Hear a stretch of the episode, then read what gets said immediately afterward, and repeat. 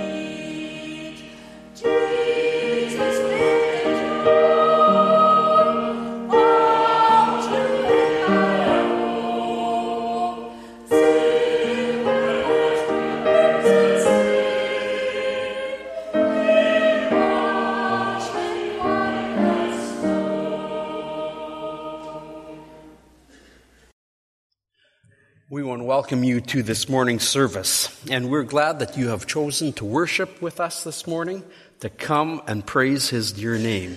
If you're visiting with us for the first time, we trust that you will feel at home and that you will sense the presence of the Lord here. For those of you who gather with us regularly, we're glad that you have come and it's throughout the week that we live. And when we come together, we worship the Lord together and we draw deeper uh, we draw closer to the Lord.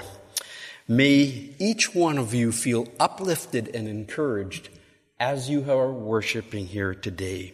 In Psalm chapter 146, verses 1 through 10, David encourages us to praise the Lord. Listen as he says in verse 1 Praise the Lord, praise the Lord, O my soul. I will praise the Lord all of my, all my life. I will sing praises to my God as long as I live. Do not put your trust in princes, in mortal men who cannot save. When their spirits depart, they return to the ground. On that very day, their plans come to nothing. Blessed is he whose help is the God of Jacob, whose hope is in the Lord his God, the maker of heaven and earth, the sea and everything in them, the Lord who remains faithful forever. He upholds the cause of the oppressed and gives food to the hungry. The Lord sets prisoners free. The Lord gives sight to the blind. The Lord lifts up those who are bowed down. The Lord loves the righteous. The Lord watches over the alien and sustains the fatherless and the widow, but he frustrates the ways of the wicked. The Lord reigns forever. Your, your God, O Zion, for all generations. Praise the Lord. Let's bow our hearts in prayer. Heavenly Father, as we come before you, we come into your house to worship and sing your praises. You are the awesome God who has created all of us, and you have blessed us beyond all imagination materially and financially. However, more important than all of this is the personal relationship that we can have with you.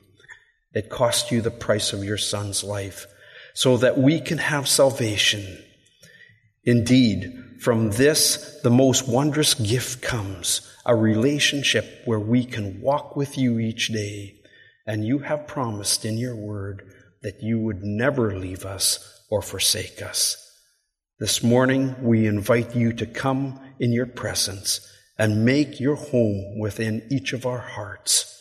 May we focus on you as we gaze upon your beauty, your holiness, and your purity. Our prayer is that you would have your way in each of our hearts this morning. Come, Lord Jesus, we welcome you. For this we pray in Christ's name. Amen. Can you open your hymnals to number 562? Christ has for sin atonement made. What a wonderful Savior. Please stand.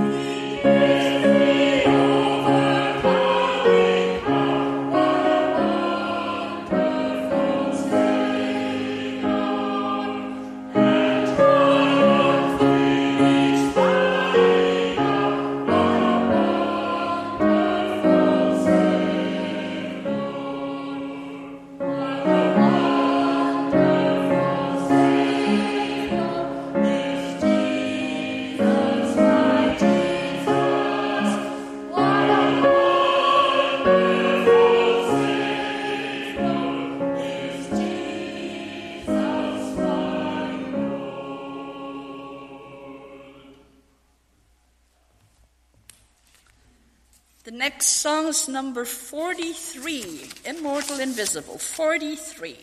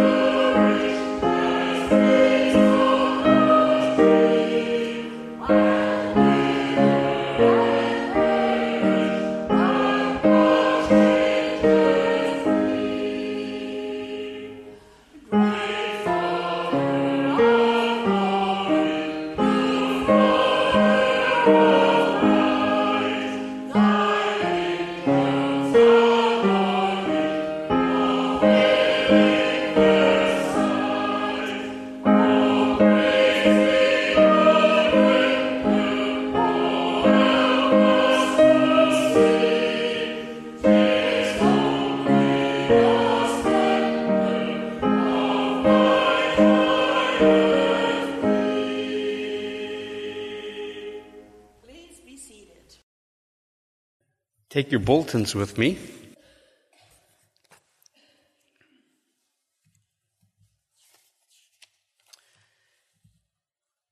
Turn to page two. Of course, next week, Sunday, October the 10th, is Thanksgiving. It's hard to believe a year has passed already since the last time we celebrated Thanksgiving. And we are to have a heart of thankfulness. We encourage you this week to think of things that are, that you can be thankful for. And um, thank the Lord for all the blessings that He has shed on our lives this past year. Even in the midst of trouble and heartaches, God is present with us. This Monday, 7 p.m., Missions Committee will be meeting. On Tuesday at 9.30 a.m., the Women's Prayer Group. Then on Wednesday, 2 p.m., Bible study on Revelation here in the sanctuary. And at 7 p.m., the Education Committee will be meeting. Of course, personal needs. Um, Betty Reimer is in the hospital still. Pray for her that the Lord would touch her as she suffers. It's difficult that um, she has uh, cancer. And Lord, I, uh, we ought to be praying for our people who are sick continuously. Sunday school, um, prayer requests. We ask, we still do not have Sunday school teachers or a Sunday school superintendent. Make this a matter of prayer. Perhaps God is calling you, and if He's speaking to His to your heart, we we would pray that you um, would listen to His call. Then our missionaries during the week, Don and Char Epp and then the congregational prayer meeting this Thursday, October the 14th from 7 to 9 p.m. You are invited to come for a time of prayer for rain. And yes, we've had some rain in the past, but the soil still is very, very dry. We also want to pray for the needs of the church, the church programs such as the Sunday school, the Bible studies, etc. And for our pastors, uh, God's direction in the upcoming planning meeting and other needs and concerns within our church. So please come out on October the 14th. And then activities and opportunities of our church, transportation ministry. Um, would you like to have a ride to and from the Sunday school worship service? We are here to help. There is a need for more drivers to bring people to church. And maybe God is calling you to be one of those drivers. We encourage you to come, step forward and give a ride to someone who would otherwise be unable to come to church. Let's come before the Lord in prayer one more time as we bring our needs before Him. Our gracious, loving Heavenly Father, we come before you to worship and adore you, to praise your name. As your children, we realize that we are a needy people. We cannot go and live our lives on our own. Lord, we pray that you would speak to our hearts. Lord, help us not to run behind or in, or in front of you, but alongside of you as you guide and you direct us. That's why we cry out to you that you would be our guide, our anchor, and our stay. Heavenly Father, you have pointed us to your word found in 2 Timothy chapter 2 verses 1 and 2.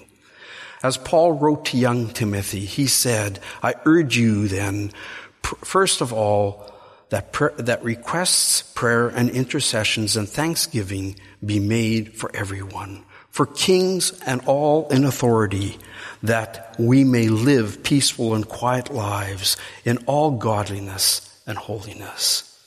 Heavenly Father, we thank you for that you have ordained governments. We thank you that we still live in a free society where we can vote. We pray for the government that has just been elected one more time, for Justin Trudeau and the Liberals. Lord, we ask that you would have your way in their lives and in the government, that you would work in their midst, Lord, your ways to come about. We know, Lord, that you will work all things for your glory and for our good. And we pray that as believers, we would be holding up our government before you. We would be praying for them earnestly, not just every once in a while, but daily, for they have an important responsibility. And as we pray, we know that you work through our prayers. Heavenly Father, we thank you for our MP Candice Bergen as she represents us. We pray that you would give her strength as she makes many important decisions. And we pray for her protection and for boldness as she stands to do that which is right. Bless her family. We pray too as she travels back and forth from Ottawa that your hand of protection would be upon her. Lord, they have many important decisions that are made daily. And also, Lord, whatever they decide, we know that there will always be those who are for and against. We pray, Father, that your hand would be upon him, that he would make the decisions that you have called him to make, him and his government.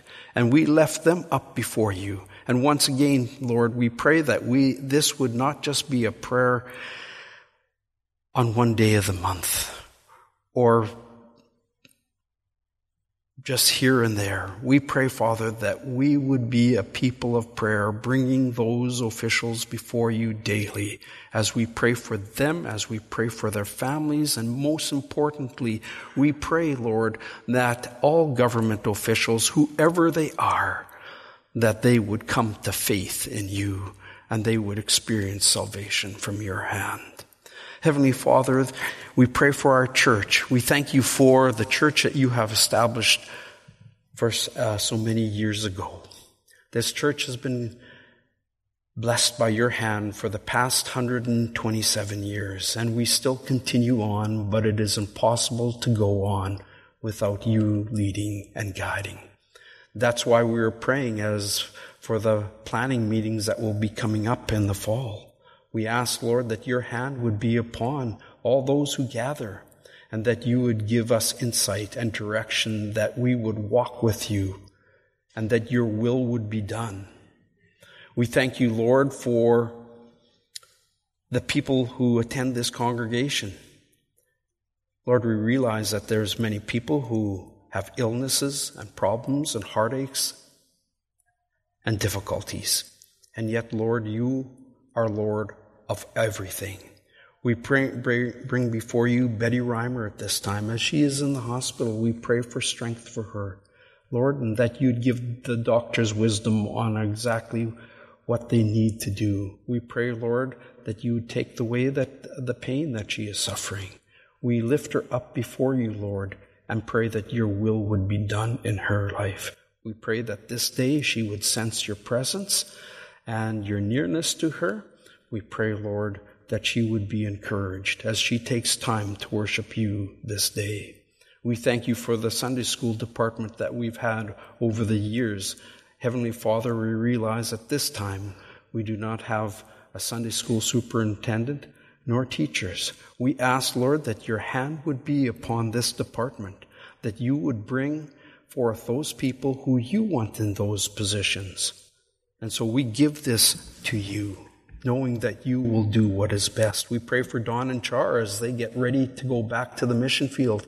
And at the same time, we realize that um, with COVID and all the other restrictions, it makes it difficult for them. We pray for your guidance and your directions, and while they are here, Lord, that your hand would be upon them, that you would use them mightily as they share with various congregations um, their plans and also how uh, the congregations can pray for them.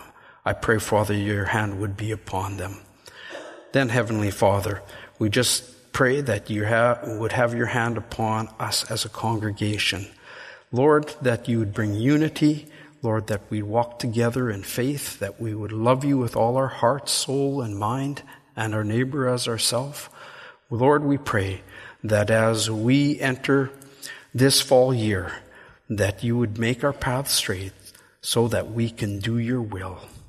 Heavenly Father, as we gather here today, we pray that you'd bless each person that you'd speak to their hearts, Lord, that um, as we listen to the message and as we continue to sing, that we would put out off of our minds the things of the past, the things of the present, but we would just gaze upon you and your beauty, your holiness, for you are here present. May we exalt you. May you be lifted up in all that is said and done. For this we pray in the powerful name of Jesus. Amen. At this time, we're going to call our ushers forward.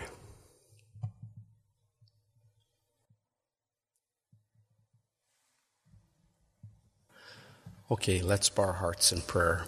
Heavenly Father, once again we pause before you to give you thanks for all the blessings that you have given us. We simply give back in reminder to us that we owe it all to you, and yet you only require us to give 10%. And yes, Lord, you even require us that if we have a heart of love, that we give beyond even our 10%. So, Heavenly Father, we pray that as we give back to you, that you in turn would bless each gift and giver. May your hand be upon everything that happens with the finances that are collected, so your kingdom will spread across this world. For this we pray in Christ's name. Amen.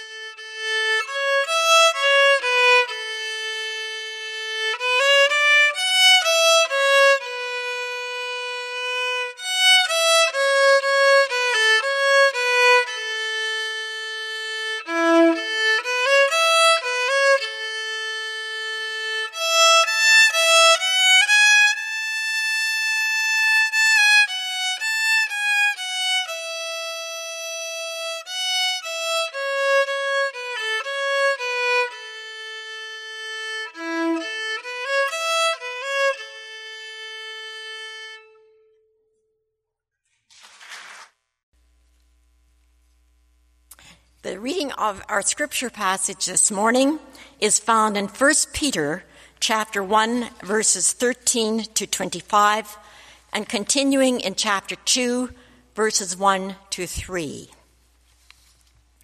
Therefore, preparing your mind for action and being sober minded, set your hope fully on the grace that will be brought to you at the revelation of Jesus Christ.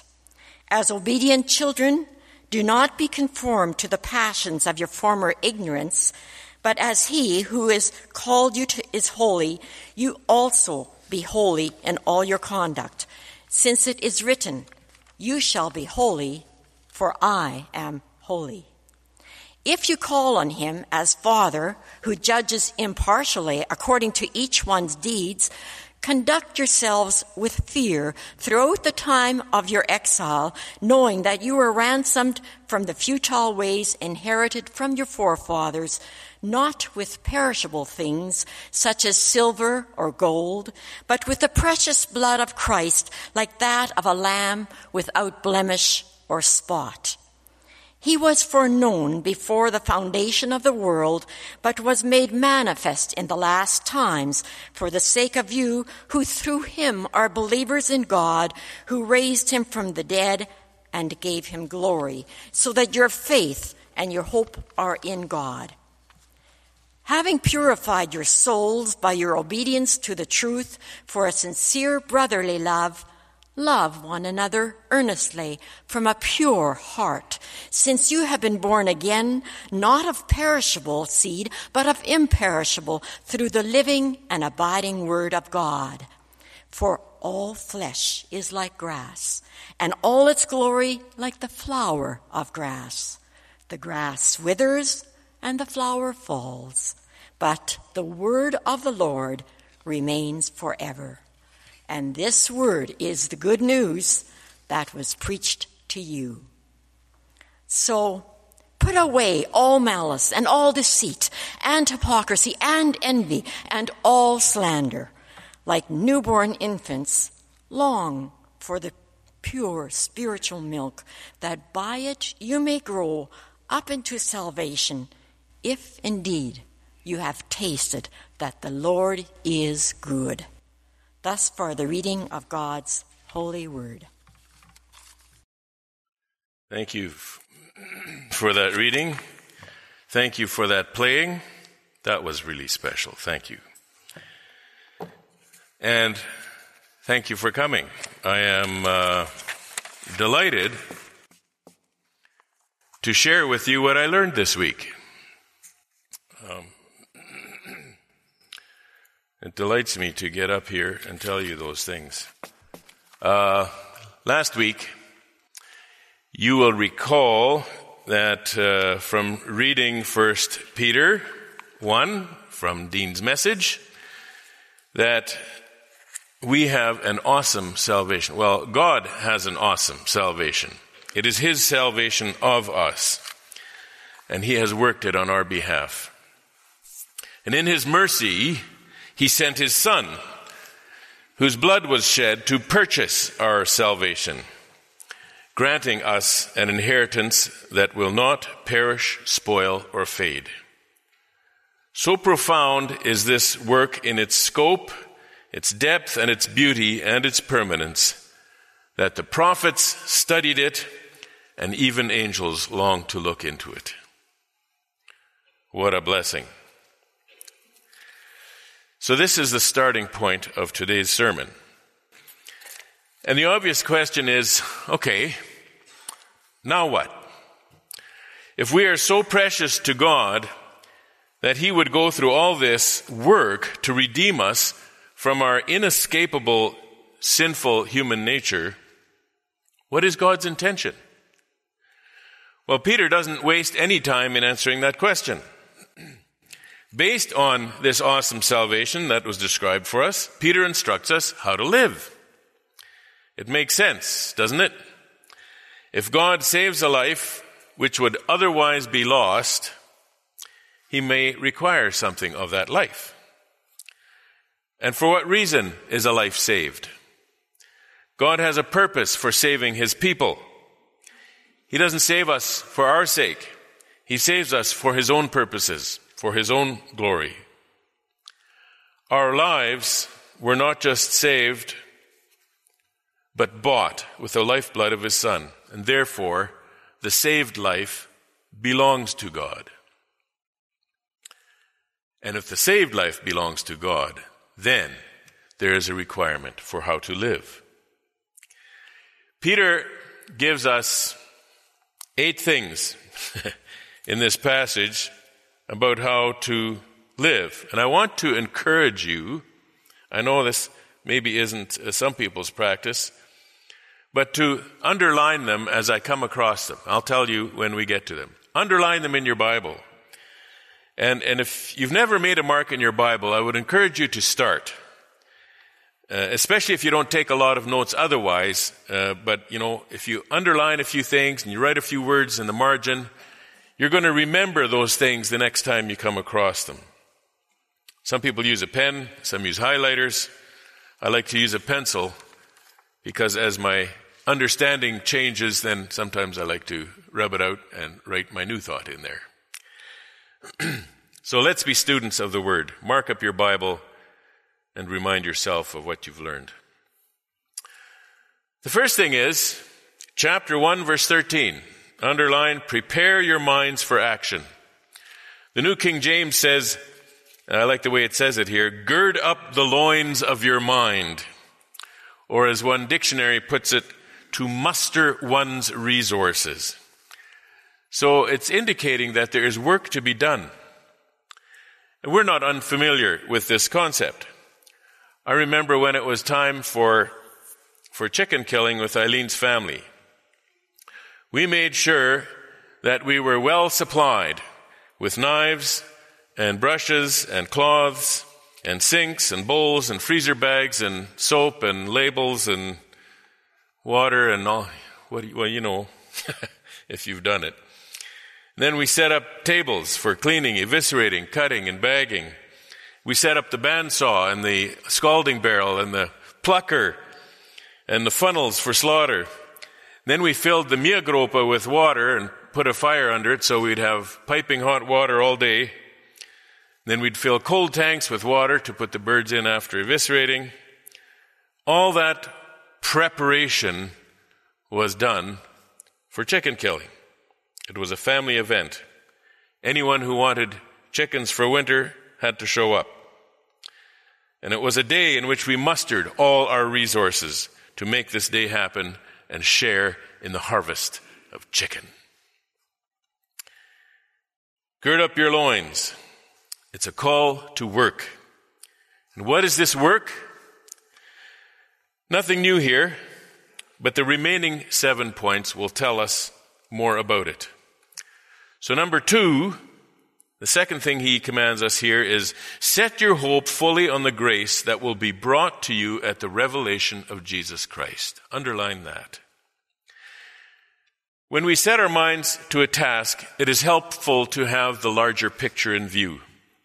The first thing we need for this is to think clearly, to have control of our minds, as it says there in that verse, being sober minded or self controlled. The second thing we need is to know the goal of our work. The goal of chicken killing is not to have dead chickens. The goal of chicken killing is to have food in the freezer that will last the winter. So when you get together with family and friends to share a meal, you can remember the goodness of God and be thankful for His provision. A long view is required to understand why we do so much work on one day that leaves us all exhausted. And the same thing is for the Christian life. We need to uh, have the long goal in mind so that the work of living our Christian faith out, uh, we, we have the goal in mind and we know why we're doing what we're doing.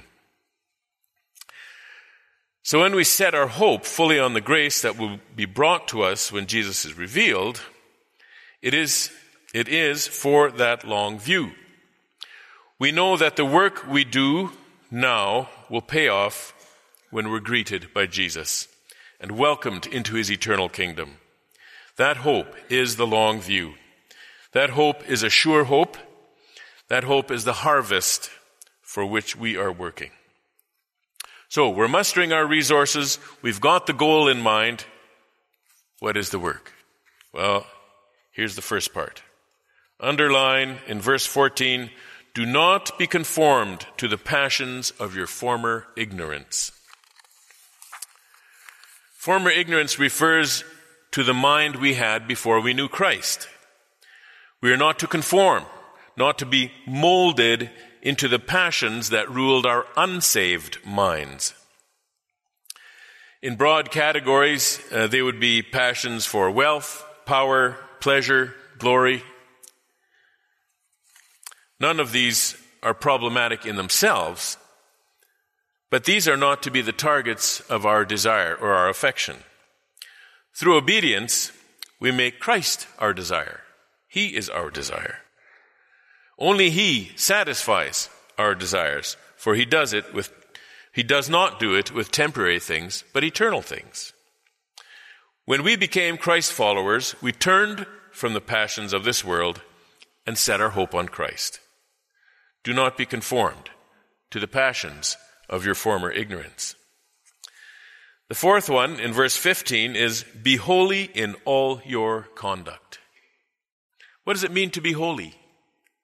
One dictionary defines holiness like this the quality of God that sets him utterly apart from his world, especially in terms of his purity and sanctity. What I get from this is that God is distinguished from his creation by his purity. The Old Testament quote uh, that you see there, for it is written, you see that? That quote comes from Leviticus 11:44. And that Leviticus passages, passage is about cleanliness concerning animals. Clean animals, unclean animals, how to handle dead animals. And it is about staying clean and distinguishing the clean from the unclean. So when God says in Leviticus, Be holy because I am holy, he was giving Israel a set of practices that would shape how they thought about God and themselves in relation to God. We could say that being holy means to be clean before God in our thoughts and in the intentions of our hearts. If they are pure, then our words and actions will be pure as well. And the reason given for this command is that God is holy. If we are made in His image and we've responded to His call, then it seems right that God should require us to be like Him. As He who called you is holy, so you also be holy in all your conduct. Fifth point, verse 17. Conduct yourselves with fear. Underline that. This seems a little bit odd to us. Living in fear or with fear.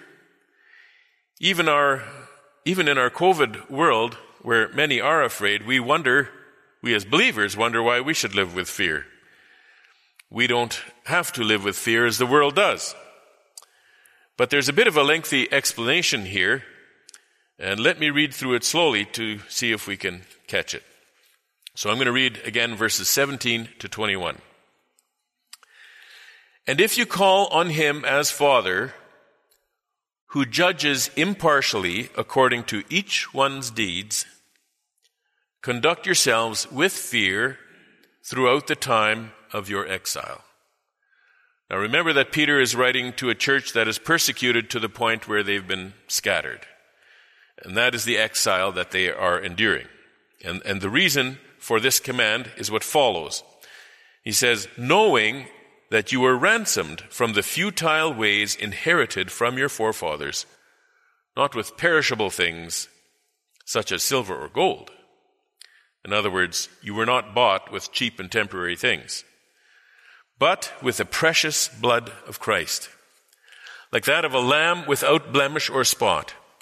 Every Jew knew that God required a spotless lamb for sacrifice. He was foreknown before the foundation of the world. So this sacrifice was not a snap decision that God made to save people who were in trouble. It was planned in eternity past, before the world even came to be. He was foreknown before the foundation of the world, but was made manifest or made known in the last times for the sake of you, who through him are believers in God, who raised him from the dead and gave him glory, so that your faith and your hope are in God. I, I spent an hour and a half thinking just about this passage. How do I explain this eh, with, to help us get the whole thought clearly understood because there's a lot of words here and there's a lot of thought that can be pulled out of it. And it seems I can't summarize it in less words, but I can summarize it in more words. and here's what I came up with God is the judge of all souls. God made the plan to save souls. God planned it before the creation of the world. God bought mankind with something infinitely more valuable than gold and silver, the precious blood of Jesus, which is the acceptable sacrifice of the spotless lamb. God raised Jesus from the dead and gave him glory. And God revealed Jesus in these last days for our sake, who, who through faith, uh, or who through Jesus have come to faith. So, everything in God's uh, salvation is done by God. It's all done by God.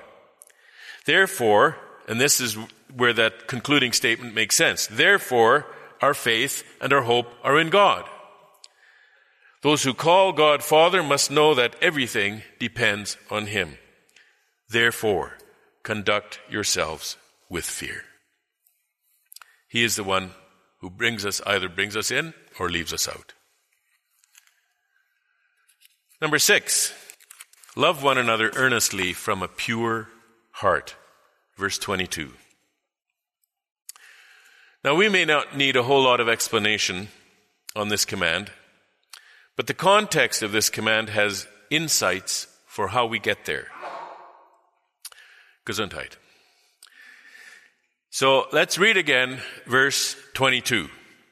Having purified your souls by your obedience to the truth for a sincere brotherly love, love one another earnestly from a pure heart. Again, a lot of thoughts in that short verse. According to this passage, we purify our souls by obedience to the truth. This aligns with the command to be holy. To be holy is to be pure, to be clean, set apart to God. So the command to be holy is accomplished through obeying the truth. Obedience, then, is the big challenge. You may be familiar with that challenge. Obedience is not just a fork in the road. The road of obedience is a decidedly different one than the road that has been traveled to that point. One road is the road of human nature. The other goes against the grain of human nature. When you mention the word obedience in Canadian culture, people think you're talking about training a dog. For the past few generations, many North Americans have resisted the rod and sought to reason with their children rather than teach them to obey. That makes the prospect of obedience even more difficult in adulthood. If I do not learn to obey my parents, how will I ever learn to obey God? Obedience requires a change of heart so profound that our knee jerk reaction is to resist, to rebel, and to defy any person who would urge or claim our obedience. So, what is it that makes obedience so hard to choose? Well, it requires something. It requires repentance. It requires humility, self denial, and submitting our will to someone else. Obedience requires everything that goes against our culture's ethic of human rights. The enemy would still have us believe, as he said in the Garden of Eden, that we will be like God when we eat the forbidden fruit of disobedience. But we know how that ends. Obedience to the truth is the only viable option, and it will purify our souls. Obedience also purifies our focus. It purifies our intentions. And it purifies our devotion to the one we obey. But most importantly, obedience purifies our souls. Okay, so if we can get here to where we choose to obey, what then? We look at the Bible and we wonder, where do we start? Well, why don't we make this simple? Let's start with the great commandment. Jesus said, uh, quoting Deuteronomy 6, 4 and 5, You shall love the Lord your God with all your heart and with all your soul and with all your mind. This is the great and first commandment. And then he quoted another one from Leviticus 19, verse 18. And a second is like it. You shall love your neighbor as yourself. On these two commandments depend all the law and the prophets. It's from Matthew 22, verses 37 to 40. Do you want to obey the whole scripture? This is how you do it. If you're not sure what it means to love God, Jesus clarified that for us when he said, If you love me, you'll obey my commandments. So, loving God means obeying God, and obeying God is loving God. It's all together. Taupe.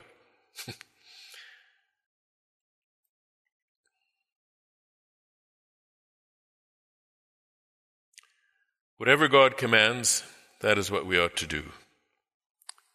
And then we are loving Him.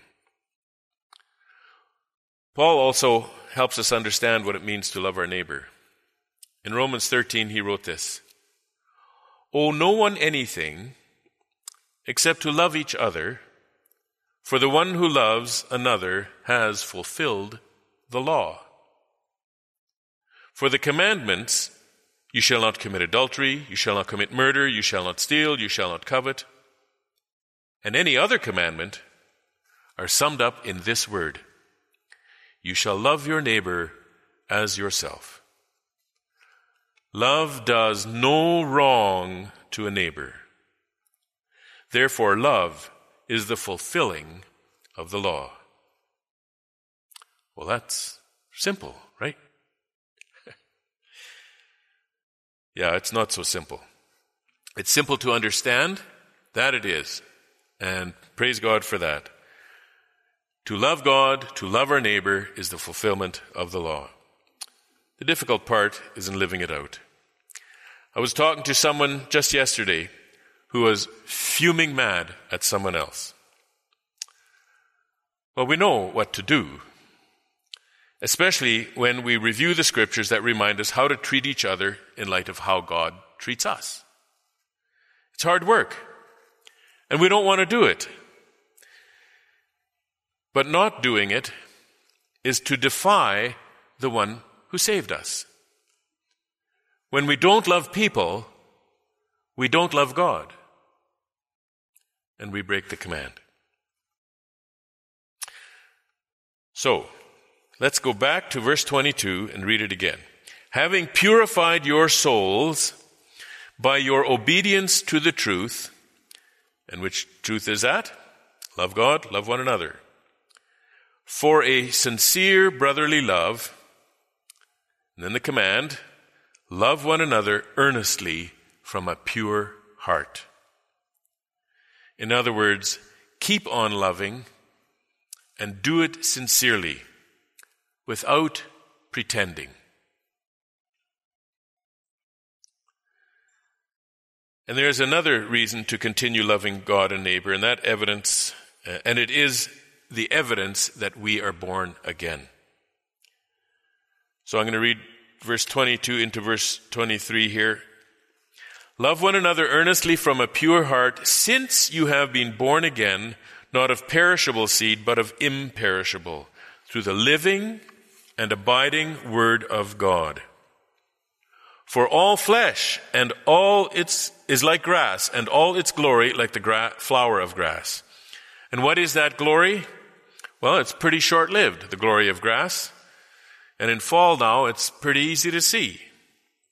The grass withers, the flower falls. But the word of the Lord stands forever. And this word is the good news that was preached to you.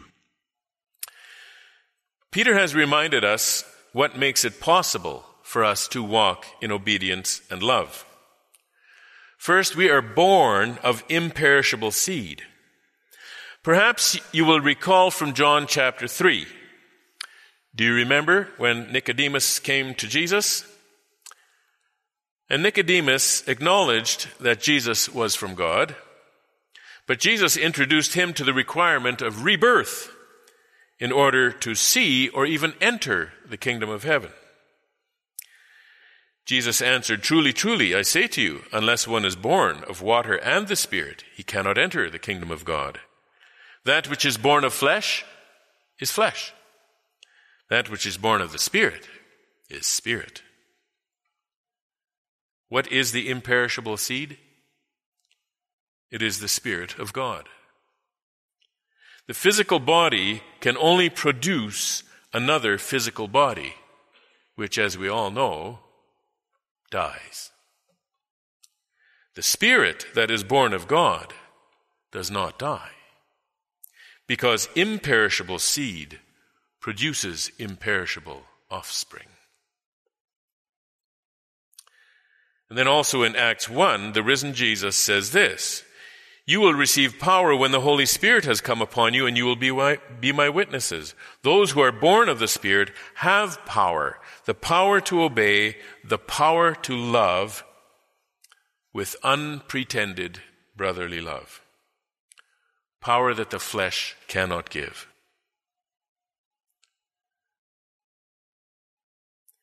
The second reason for walking in obedience and love is that our rebirth happens through the living and abiding Word of God. This statement tests our confidence in the Word of God.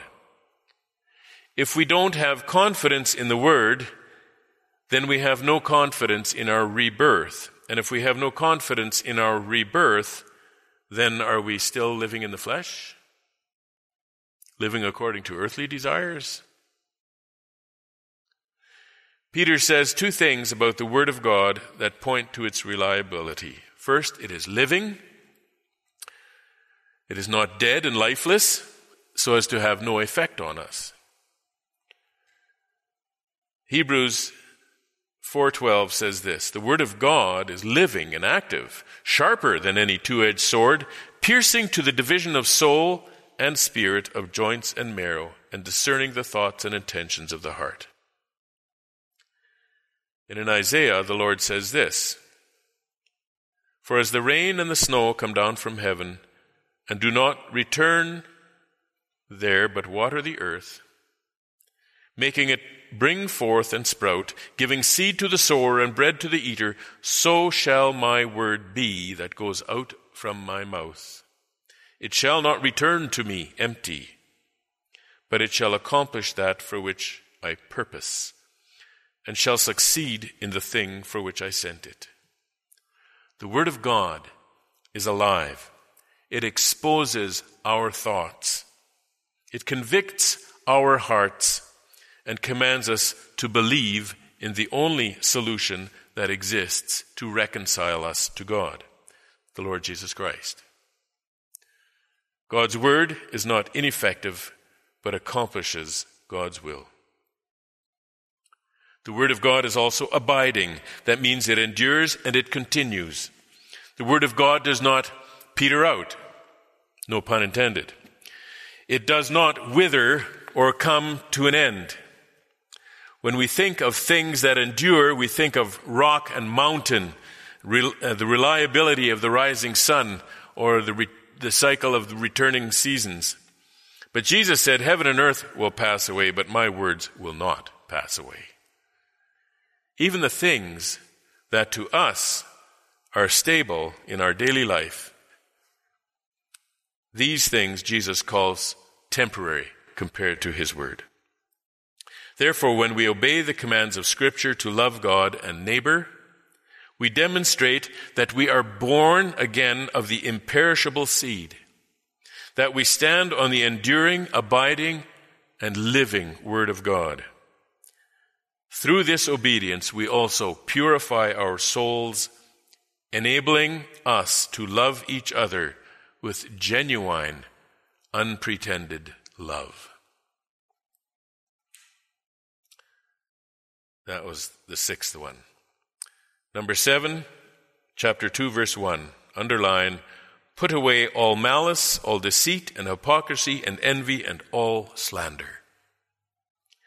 Every evil act and intention must be purged from our minds. I was reminded of a saying that we used to hear a little more than we do now.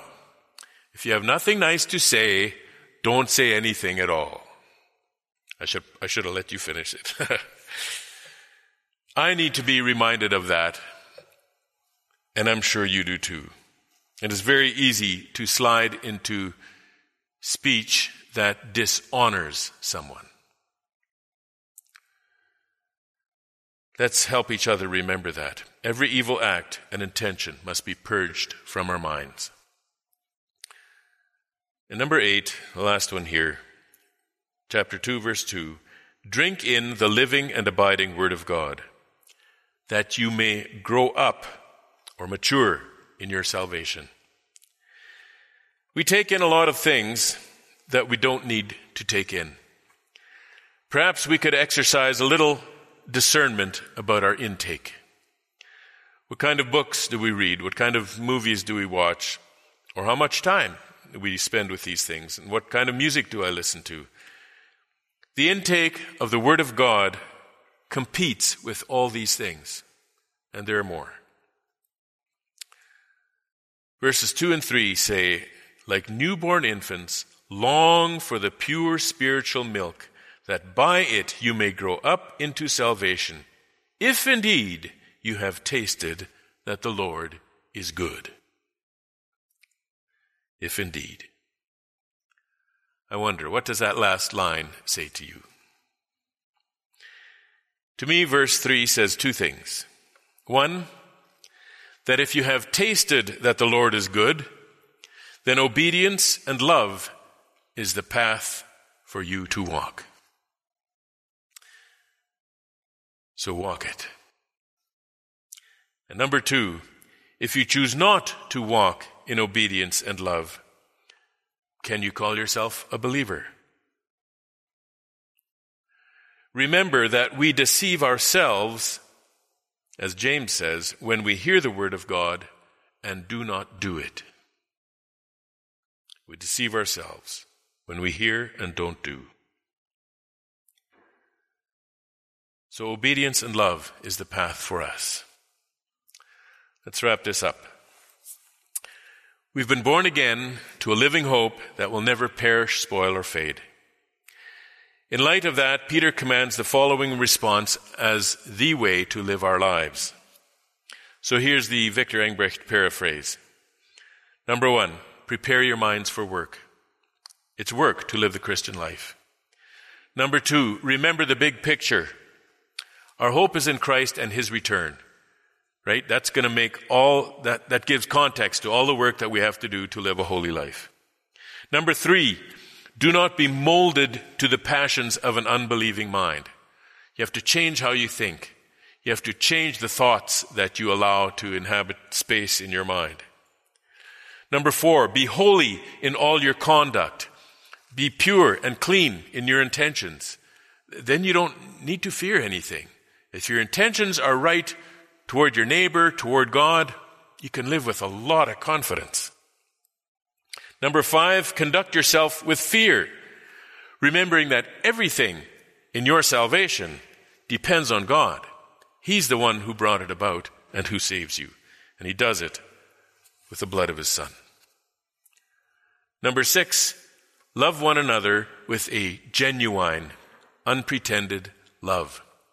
Be real. Number seven, put away every evil thought and practice. Number eight, drink deeply from the Word. I firmly believe that it would be very good for all of us to be in a Sunday school class or in a Bible study group that meets regularly. Where do we sit around with fellow believers and chew on the Word of God? The title of this message is called Called to be Holy. We serve a holy God, and He wants us to be like Him. As He who called you is holy, you also be holy in all your conduct. I've given you a lot of information this morning, a lot to think about. And you may want to think about some of it more. So if you'd like a copy of this sermon, please contact me or the church office, and I will gladly give you one, either in print or by email. Would you pray with me?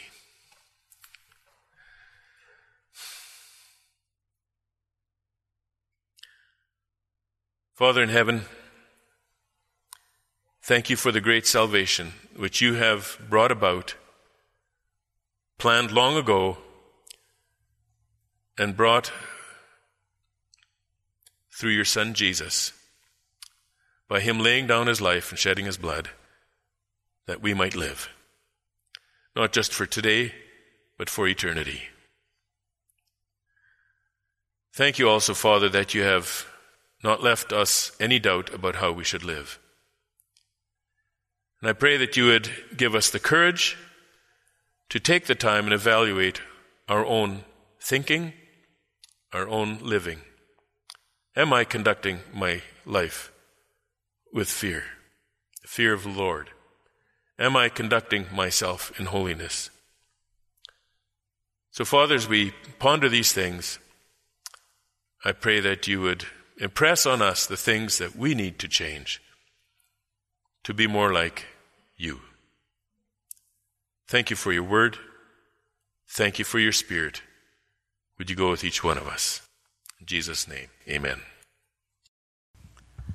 The closing songs in your hymnal number 534 Great is Thy Faithfulness.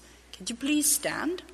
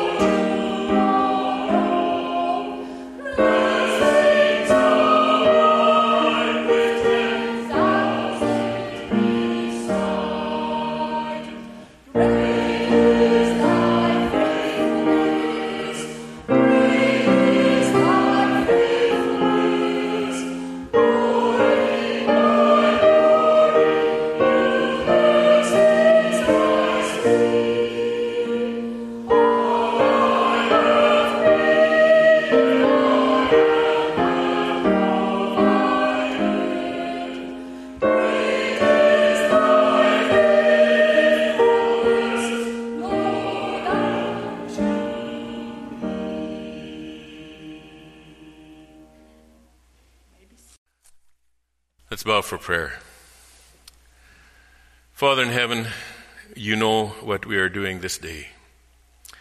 And so we, we seek your guidance, we seek your Spirit's work uh, for the deacons who are processing this and, and making contact with, with nominees. But we pray especially, Father, for those whose names have been put forward.